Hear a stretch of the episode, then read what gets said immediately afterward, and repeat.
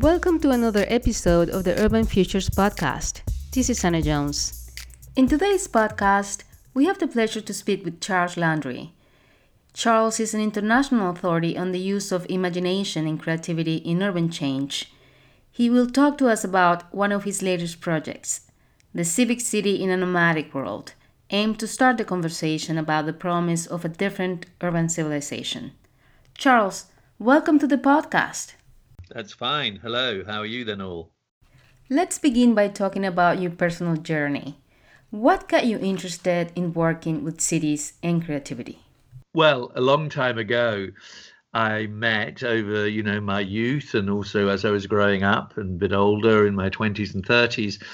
I met lots of people who I thought were quite interesting and creative, perhaps, if you want to say that.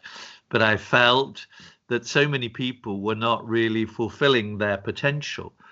And so I was wondering about that. And so I was interested in how people are creative. And for example, I suppose my family was quite creative. My mother painted, she wrote, my father was a philosopher. So there was a lot of ideas floating around. But also, I'd lived in various countries. I was born in England, lived in Germany, for nine years, studied also in Italy. So I had a sort of um, view of various places around the world. So, but also, of course, saw these individuals. But I thought, okay, individuals are interesting, but perhaps also organizations might be creative. And I thought, oh, that's interesting too. But then I suddenly hit upon the idea that perhaps we all come together in places called cities. Mm. and that cities are really complicated, if not complex. And so I thought, okay, let's think about the creativity of cities because that's where individuals, organizations, different cultures, and all of that meet. And I wondered whether it is possible to be or become a creative city and if there's anything you could specifically do about it. So I really went from the individual through to the organization and then ended up with the city, which I just thought was a much more challenging thing to be involved in. And you invented the concept of the creative city back in the 80s. You did that to help cities to think differently and to act with imagination. Imagination has a lot to do with the experiential, and it is a tool that we all have to our disposal but that, that, that not everybody is aware of or knows how to use it. In your view, what is the role that imagination plays in solving some of the most critical issues that we face today? Well, at the origins of the whole creative city idea, there were various things going on at the time. There was in 88 was probably the first time an event which was called the Creative City was taking place, and that was had largely people who were involved in the arts uh, at that time. And one person there called David Yencken very much wrote also too what a creative city could be, which was a bit more than the arts. But the arts because I'm thinking about the origins, was really initially obviously is a field where you're allowed to have imagination. Indeed, people say you can only be in the arts if you actually use imagination. Mm. And that was important for cities, partly because so many cities were going through dramatic restructuring. And so they were asking themselves, well, what have we got? And so some people said, well, we've got our culture. And within the culture, obviously, one of the main things is the arts. Obviously, there's culture in the broader sense, which is normally the way I look at it, you know, the way we are and who we are, etc., etc. But artistic expression is obviously one major field. And in the whole process of urban regeneration, as, as, as it was then and still is called, people increasingly thought perhaps the artistic imagination would be very useful and indeed it was um, and is.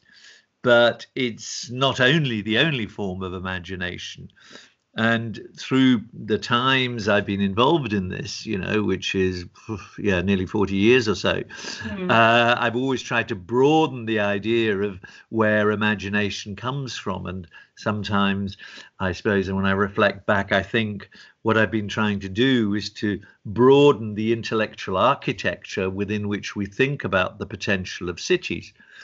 And within that, you then look at your resources. Some of these resources are obviously the interesting things that artistically thinking people can bring to the uh, to the issue of making a place alive and so on. Um, and the reason they, as one group, can be very important is obviously that they do look at things slightly differently than, let's say, a scientist or a computer specialist or something like that, mm-hmm. or a traditional urban planner.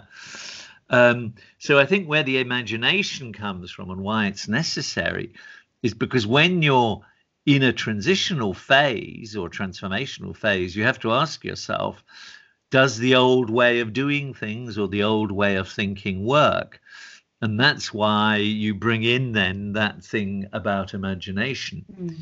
But one thing that was quite important for me is, uh, oh, about 20 years ago, I realized that actually what's more important in cities themselves is really generating a sort of culture, a spirit of curiosity. Because it's all very well to talk about imagination and saying, look, could we do this? Can we think of this differently? Could you conceive of this operating in a completely different way? Could you think of managing a homeless problem differently? Mm-hmm. Could you, etc., etc. Yeah. yeah. Then I suddenly realized what you really need is more, firstly, curiosity. If we're curious, we might be imaginative. If we're imaginative, we might have a creative idea. So that's sort of the trajectory that I went through in thinking through imagination. So, what are some examples of cities you have worked with that are working with imagination and really putting it to work? Well, it's always difficult to talk about a city as a whole. Whenever you look mm-hmm. at a mm-hmm. city, you normally see projects that are interesting in that city. I mean, Umeå, just because uh, we saw each other there recently, was imaginative in saying to their design community, could you look at all the social services and other services we've got through mm-hmm. the eyes of design thinking, from the eyes of designer? And in the on the basis of that, various procedures were were completely rethought. Now the problem is is okay, that's a good idea as an example, but is this sort of embedded? And that's where you get a, a bit of a problem. So, for example, Helsinki has, through time, had some interesting ideas. I mean, Helsinki, as I've always said, can always suffer from being a mixture of Prussia and Russia, in the sense that it's very sort of can be fact a bit overstructured because the sort of solid project management view of the world, which is very important, perhaps perhaps dominates, but it has in the technical and the digital field clearly used great imagination Forum Virium as an organization has done some very interesting things. I think Amsterdam has through mm-hmm. time mm-hmm done interesting things because it's had to be quite um, well it has to be innovative certainly in responding to the question of water through centuries and centuries. And that has embedded itself uh, perhaps in the culture of a city like amsterdam which has done a lot of trialing and testing. For example, it took its old buildings, many of the old buildings in the industrial transformation, they had a very strong city strategy to create breeding grounds. They had a breeding ground strategy, which what is imaginative is in a sense having the the ruling the regulation but it's most importantly is that they enabled conditions whereby other people could become imaginative and so this enabling is a very Im- Im- important thing um, so when you think of cities that that, that that that that are imaginative, you know sometimes it depends what form of imagination. I mean, clearly you could say some Chinese cities are imaginative, doing things. Well, the question is, yeah, are the people really free? Do the people really mm-hmm. feel they're empowered and so on? Even though you could be impressed by the speed of development and and and so on. So uh, it, it's quite a difficult question to answer, but the key quality we're talking about is a level of open mindedness. and so when you see cities that are more open-minded, uh, mm. more things are likely to happen. Yes, and also how imagination and creativity relate to each other. What do you think is the relationship there between creativity and imagination? Well, I think the relationship it, it starts, I think, with uh, having that open mindedness, which is really ultimately about um, uh, curiosity. Mm-hmm. Uh, if you're curious, you are more likely to have some imagination. And imagination is the possibility to think forward, to have some idea of what could be. Then, with imagination, you might have some creative ideas that then crystallize themselves. Mm. So, you have, let's say, 10 creative ideas because you had a bit of imagination. Out of those 10 creative ideas, many of them might not be able to pass through the reality checker. So, mm. for me, creative and imaginative ideas are only really relevant ultimately if they can be turned a bit into reality. Um, and if that's the case, they would become an invention, and that invention might be to do with uh, could be anything. It could be to do with housing, urban planning ideas. It could be to do with problems dealing with issues with the elderly, or or, or, or whatever, or diversity. And then if that's embedded, then you would say that's an innovation, which then triggers more cr- creative thinking ultimately. Mm. I mean, an yeah. example from Helsinki that just happened recently, a, a, year or so ago, was about language learning with people from, you know, migrant backgrounds. Mm. And then mm. someone had the idea that the parents and the children should both be in the class together learning Finnish you know, that's a simple idea, but it's actually quite imaginative because mm. nobody had ever thought about it. And that has a consequence that perhaps children behave slightly better because there are parents there and, and, and so on. So you can have small good ideas, but also big ones. Mm. You could also have bad ideas or too much creativity, as it is with the concept of the creative class in this case, creativity is actually working against the concept of a progressive city. Wouldn't you yeah, say that? The, the, the, the issue there is is is is our, our definition of what is creative is perhaps a bit too narrow because we whilst I've said the arts and the other more uh, economic expressions, you know, web design and all of these things, music industry, etc., etc., and cafe culture are all very important. That is not the the only form that is necessary.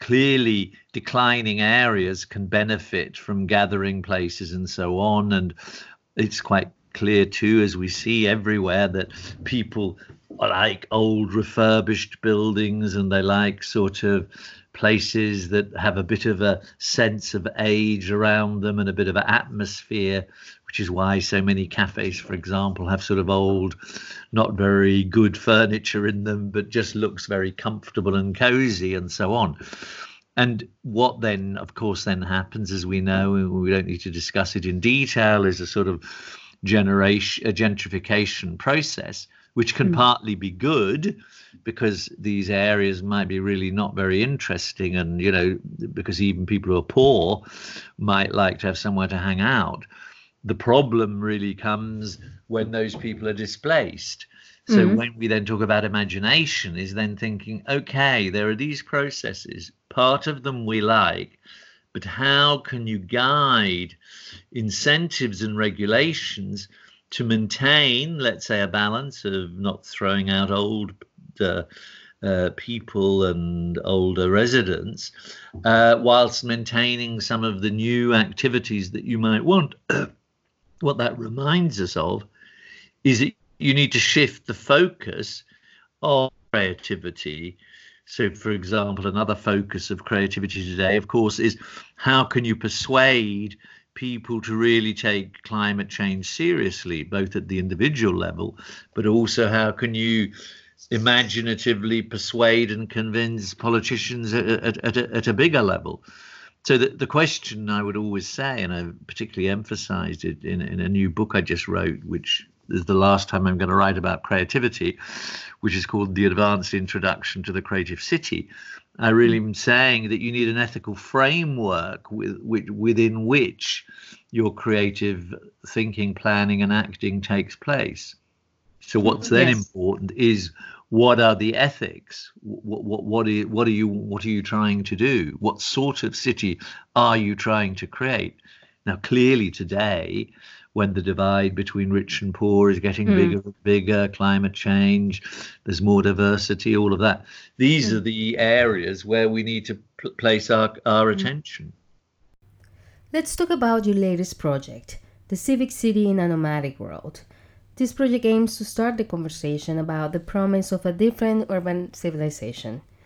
Why don't you give us the key takeaways? well, the, the first sentence of, of that, that book says the world is turning to its darker face, anxiety is in the air. So the first message is that then, when there is that sort of slight worry, that the balance between our social selves and our tribal selves are in tension. So people, when they feel comfortable and okay, are more likely to be social when they feel overwhelmed by developments, for example, perhaps too many outsiders coming into the city or the digital world exploding so you don't really know who you are, where you are, or algorithmic control, then you often go inwards. So the one message is understanding where we are. That's a message at some level. The other message related to that is saying, okay, how do we create the conditions where we can both contribute, particularly outsiders from a city and insiders, together to give the best of themselves because vital places often need new seedlings. Seedlings could be people or, or new mm-hmm. stimulations or fresh views or fresh energy. And so, with a new urban civilization I'm talking about, when perhaps that's too big a word, is simply one where we feel that mix of people is okay. Now, great cities have always had these mixes, so it, it's not in that sense a new urban civilization. It's only in the sense that that that, that we're now trying to put in place and self-consciously, mm-hmm. rather than dividing us, trying to mm-hmm. find ways of increasing mutual understanding and finding zones of encounter where we feel okay about each other and this is a lot of this is about physical planning gathering spaces less cars but it's also about activity programs. Mm-hmm. and of course it requires that you know people from different backgrounds all have uh, in the first step uh, work. Um, and I suppose the five big themes I would say is how do you create a place of anchorage where people feel okay, I've got my history, I know who I am, I know where I belong, but also recognizing the distinctiveness of that place. The second big theme, I suppose, of a, of a message is there is is how do you generate opportunity for everyone so people can be ambitious and fulfill those ambitions to some extent. But this all requires this willingness to cut across boundaries. Then you might create these moments and more than a moment of connections and those connections if we then begin to communicate as long as we begin to communicate we'll have an, op- an opportunity at least to get to know each other and then Fourthly, and this is very much a sort of thing that in many cities is declining, is creating places which sort of nurture and nourish you. Um, and if that happens, that you feel there's care, um, again, all of these are conditions that make you less suspicious of other people. Mm. And finally, obviously, you need some sort of inspiration. That inspiration can be many things. It could be a great library. For some, it's religion. For others, it's going to an art gallery. I don't know. And for others, probably it's perhaps going to a football match. Mm. It seems to me that one of the points you're trying to make is also about more integration and having a more interconnected society that is closer together.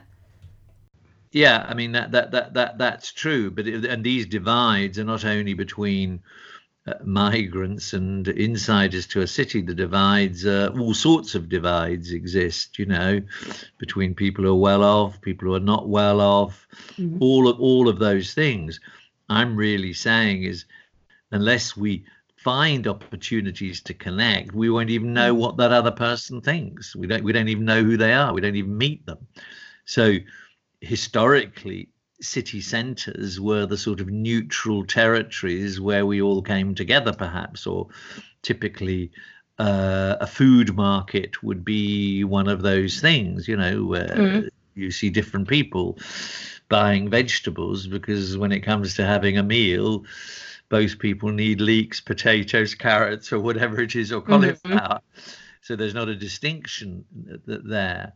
Um, so, so I, I mean, the point is, I am clearly against too much ghettoization. I'm more interested in what we share rather than what divides us.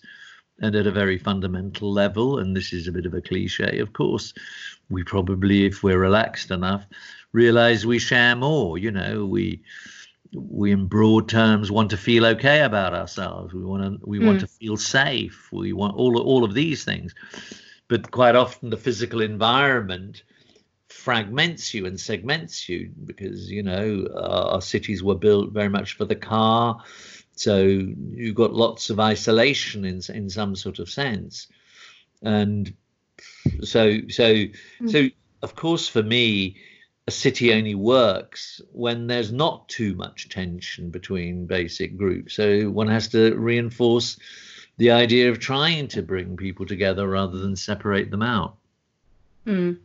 Which is which is really a challenge, but it's also something to do with the uh, social progress index and what many cities like Bilbao are trying to do, uh, as we saw during our meeting in in Umeå. Sweden? Well, yes. I mean, the Social Progress Index is an example of a response by cities to say the success or failure of a place is not only to do with economic indicators.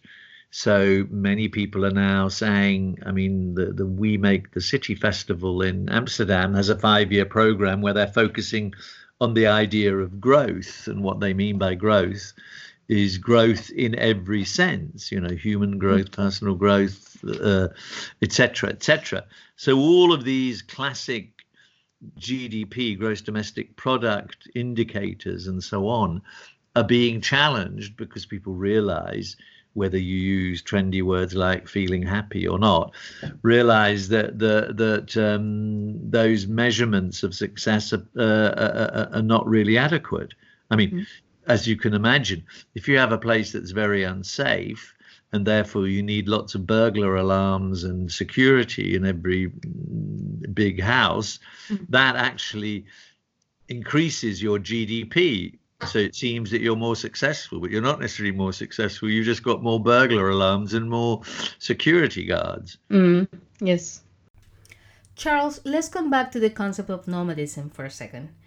Bruce Chatwin wrote in an essay that he called the nomadic alternative that a nomad does not wander aimlessly from place to place, that indeed they have a pastoral tribe uh, that follows a very conservative pattern of migration changing them only in times of drought or disaster, which indicates that nomads have actually a purpose.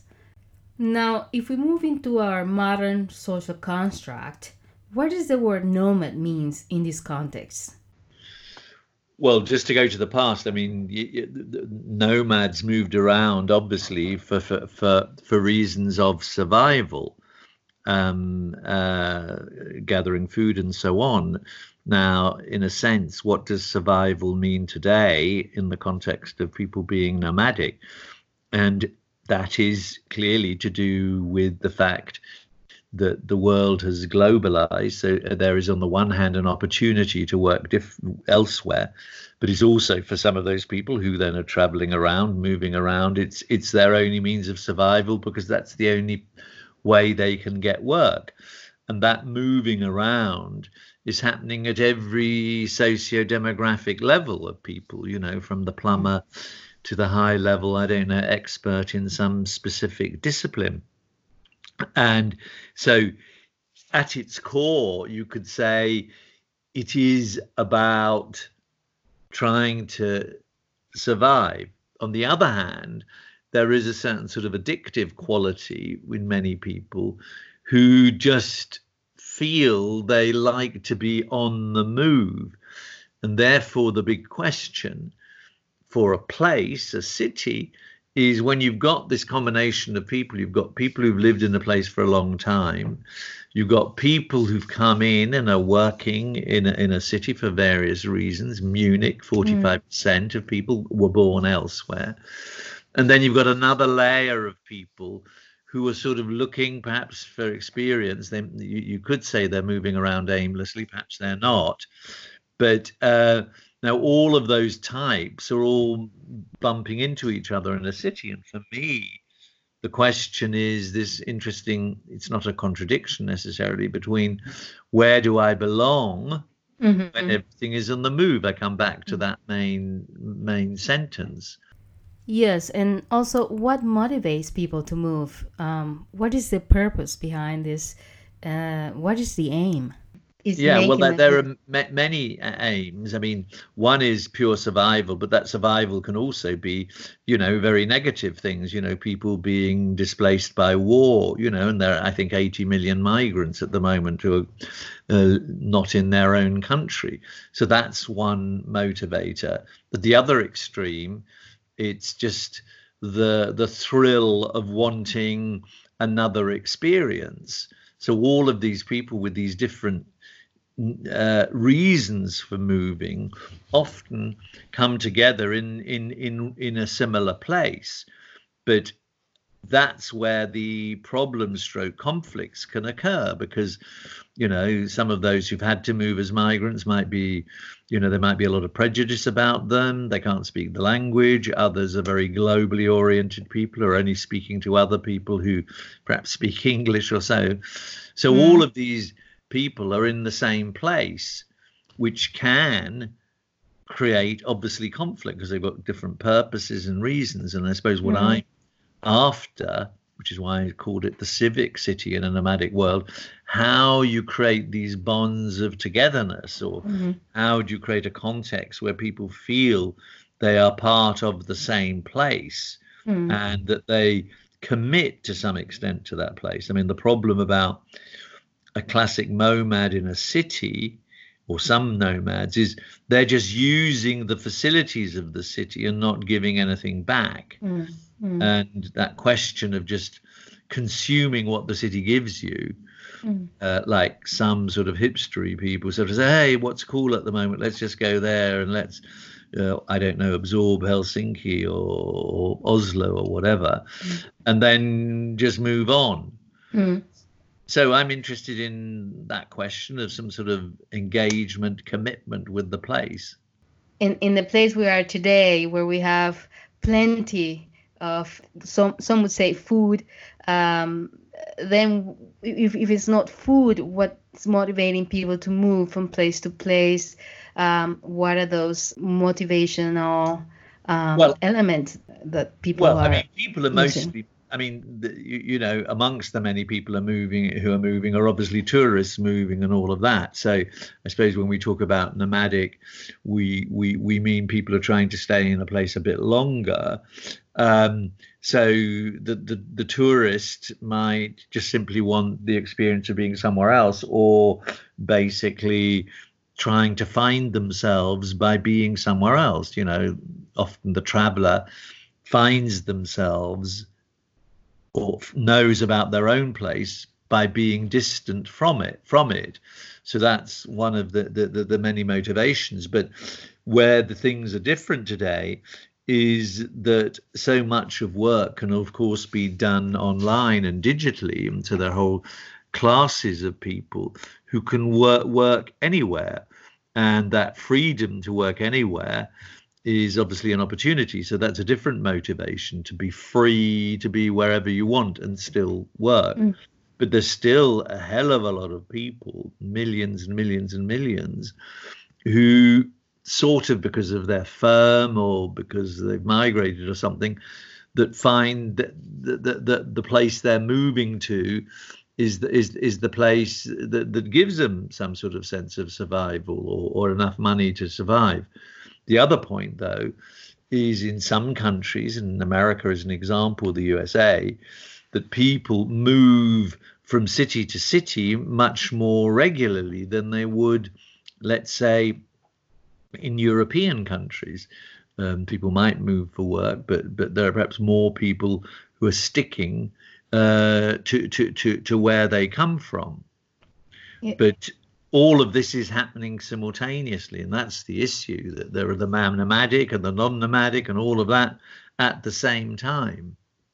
Yeah, and I think it's related also to population. Um, and I want to say that you, you were born in 1948 at a time where urban population was roughly 30% of what it is today. Um, does population matter? Well, I mean, the, the the the fact this is a big white elephant in the room.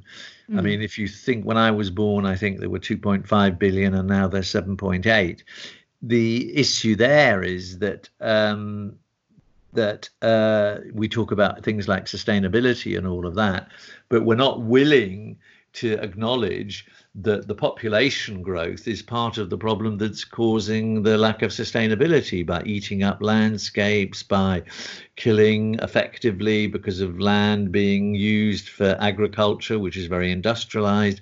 It's killed, I think, 60% of wildlife in the last 50 years. So there's a whole set of links related to population growth.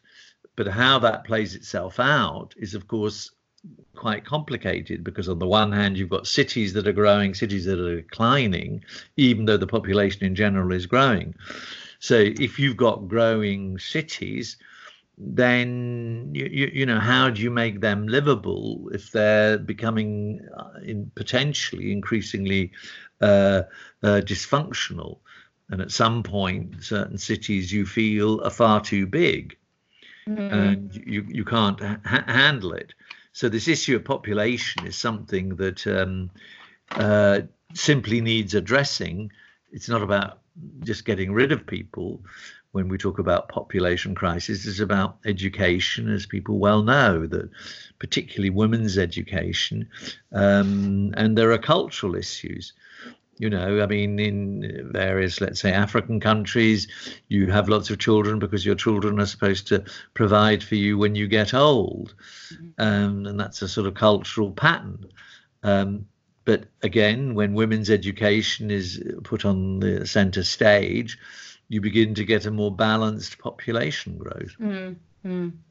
and it could be that those cities who are the most uh, dense are the ones where people are moving the most. So maybe maybe there is a relationship there between nomadism and uh, urban growth. Um, there could be. There could be. I mean that that that. I mean, again, it depends what we mean by nomadism. When we look at the very historic nomadism, nomadism that might have been seasonal, um, that that that is perhaps not completely the same today, but there is a strong aspect of that. I mean, there are various groupings, often sort of younger people who are very digitally um, au fait, who are moving around in this way from one place to the next, you know, in a sort of seasonal way. Um, but I suppose I'm also using the word nomadic to say, for example, that I'm moving from the physical real world also to the virtual world. So there's an element of movement there. And that, if you include mm. that in a sort of nomadic mindset, you can see that people are moving in and out of it. I mean, I do work here often and I'm looking at other cities and I'm partly experiencing other cities, although I'm not physically mm. there as I'm perhaps trying to think about a particular mm. problem. Mm. So that's another layer on top, which is the blending of the virtual and the real, where underneath it there's also that movement. Mm. that in turn, by the way, creates confusion potentially Mm. When all of these things are happening simultaneously. And that leads to uh, also the aspect of technology and how technology is shaping this idea, motivating also this idea.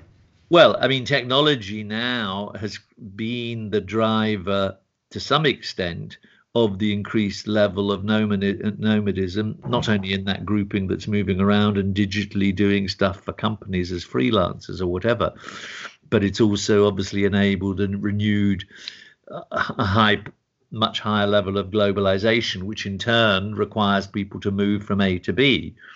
Um, you know, many people in the Middle East, the professional groupings there are come from somewhere else, and they're on Mm. contracts that may be a year, six months, two years, and so on. Charles, let's talk about another publication of yours Psychology and the City The Hidden Dimension. This is something you wrote in conjunction with Chris Murray. And in there, you made an important point about the relationship between complexity and the human mind, and how those relate directly to our environment and our cities. What do you have to say about that? Well, this was a collaborative piece of work with Chris Murray, as you mentioned, and what was interesting about our conversations, we, we brought different um, perspectives into this, and what he particularly reminded me of was that that our mind is perhaps shaped very much from where we've historically come from over millennia, centuries and centuries. And that mind, which might have developed, which we're calling the archaic mind, is one that was not necessarily particularly urban. It wasn't necessarily a mind that that, that handled, you know, five thousand Facebook friends or or the continual flow of people in, in in a place. So there's one thing that we were highlighting is that there are some responses and, and ways of thinking being that come from that past and that being an urban person is actually quite a relatively new thing having to connect with lots of people in all sorts of ways and so on. Another big message of that uh, publication is is that clearly we affect the city who we are by just being there and how we behave but also the city affects us. So if you have, and we can argue about beauty and ugliness, but a place Mm. that is ugly, that is badly, not very interesting architecture, that can make us close in on ourselves, can make us feel depressed, and so on. Um, so we feel that point about we affect the city and the city affects us is not really taken into account that insights of psychology in the way placemaking is undertaken, which we believe is a big gap. Of course, there's Mm. pieces of work about environmental psychology.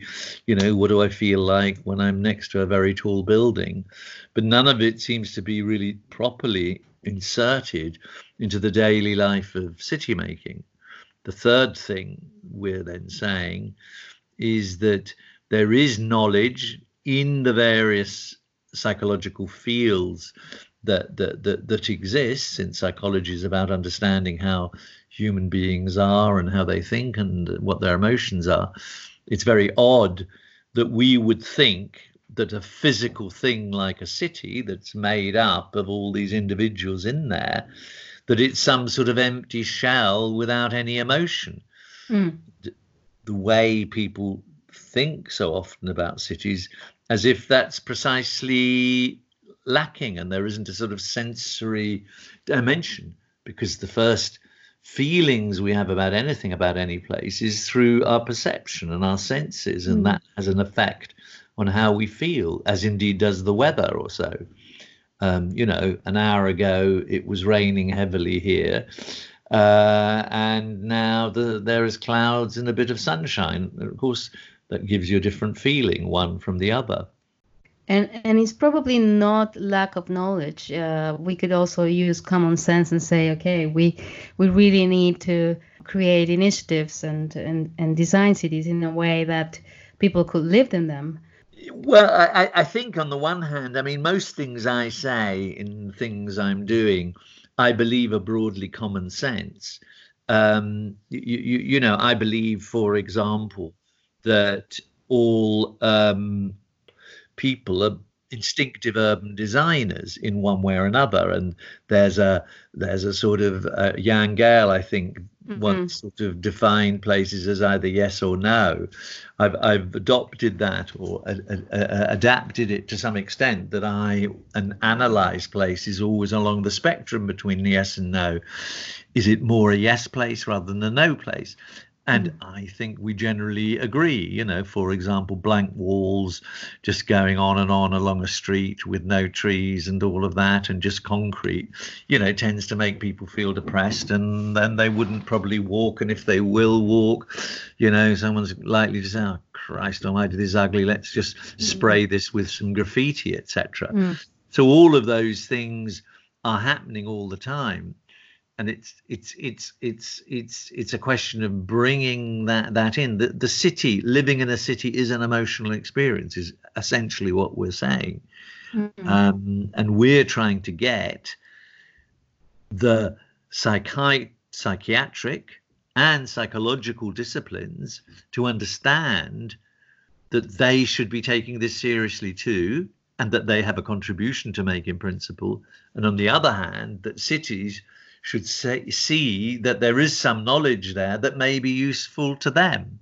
Why don't you, in short, what we're saying is, uh, you know, connect with each other.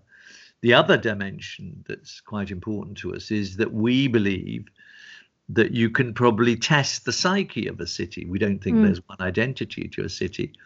And we have our test that we do, um, psyche.org, people can look it up. And there we're not saying you get the truth, but you because people are experts about themselves and how they feel in the place they live in, at least you begin to have a different form of conversation about how you want your city to evolve. Mm-hmm. And there is consensus about those things that bind us. I mean, so far I haven't met one person that doesn't want a greener city or more green space and places where children can play or bring the dogs or uh, in general more nature um, that's pretty much across the board yeah well i mean so that binding with nature is one of as as we know uh, uh um, is is incredibly uh, significant and we know the effects of it in terms of being in a hospital and get it feeling better mm. if there's a mm. view to nature and so on i mean urban environments in general are harsh they're harsh because, in a sense, concrete and asphalt doesn't feel like it's breathing, it feels dead. And most of the surfaces around us feel dead. And so, you, as a living entity, confronting sort of dead textures and materials, that often doesn't work well, which is why precisely when you have flowers or other things around, you, you feel sort of it's life with life in some way. Mm. When it comes to cities, uh, there's really a lot we need to keep track of. What would you say are those emerging trends that you have observed uh, along the way that cities are really uh, being noticeable for? Well, I mean, one of the trends is obviously there's a whole thing around technology, and the big trend is whether we let technology control us or we control the technology. You know, there's obviously great potential through what people are calling smart solutions, smart cities, etc., etc., where you can have interactive feedback uh, uh, about issues and so on. But the dilemma is, and this is a trend and a dilemma, is who's in control. I mean, there's more algorithmic control. We don't know who does the algorithm and all of that. And my worry is because people are increasingly feeling out of control or things are controlling them, I'm worried that this darker face I'm talking about in the book, The Nomadic World, uh, is going to create some tension. And I believe, unfortunately, it's going to take at least 10 years to play itself out that people realize that some of these negative politics that we see around us are not really going to help us move forward. Um, I mean, just the coronavirus in China now, which is spreading, of course, you know, obviously requires us to collaborate. Mm-hmm. There are so many things in the world that, that require that. So, one thing is, I think, the delights and dilemmas of digitization. Um, and people, in a sense, wanting control is one big issue. I think the other big issue is people desire to connect better with nature I think that is is is is a big trend. Um, I think the other trend that will play itself out is this transformation of the city from driven by the car to other forms of uh, of of mobility, and that could potentially be very useful. But within that, I think that perhaps cities will focus not only on their city centres. They'll try to make suburban areas hubs of various sorts because we know what the principles are that make good gathering places, mm. good community places. I think people will try to invest if we took a, a region like the the broader Helsinki region mm. as an example, or the broader Amsterdam region, to make sure there are more hubs. I mean, basically, unfortunately, when I'm looking at the future, it's quite difficult to see the very positive things because at the moment, so much is reacting against things that are happening too quickly. One of the w- uh, big issues, of course, is over tourism. Um, so any place that is in any way interesting uh, becomes overloaded because we've got so much mobility. You know, if it's one day, it's, you know, London, Paris, Rome, Berlin, and then, okay, Amsterdam, Lisbon, oh, then it better be Athens, and on and on it goes, you know. Mm. And the places become completely dysfunctional. So I think there's going to be a lot of things that are against the market, which seem to be against interests in cities because it's people trying to say, this is my city. And I mm. think there'll be, just like people say, it's my data. I think there's going to be more and more reaction, which is why I'm so concerned about the civic and the nomadic finding some alignment about people wanting to create borders even within their cities. This concludes our episode, The Civic City in a Nomadic World. Thank you for listening. See you next time.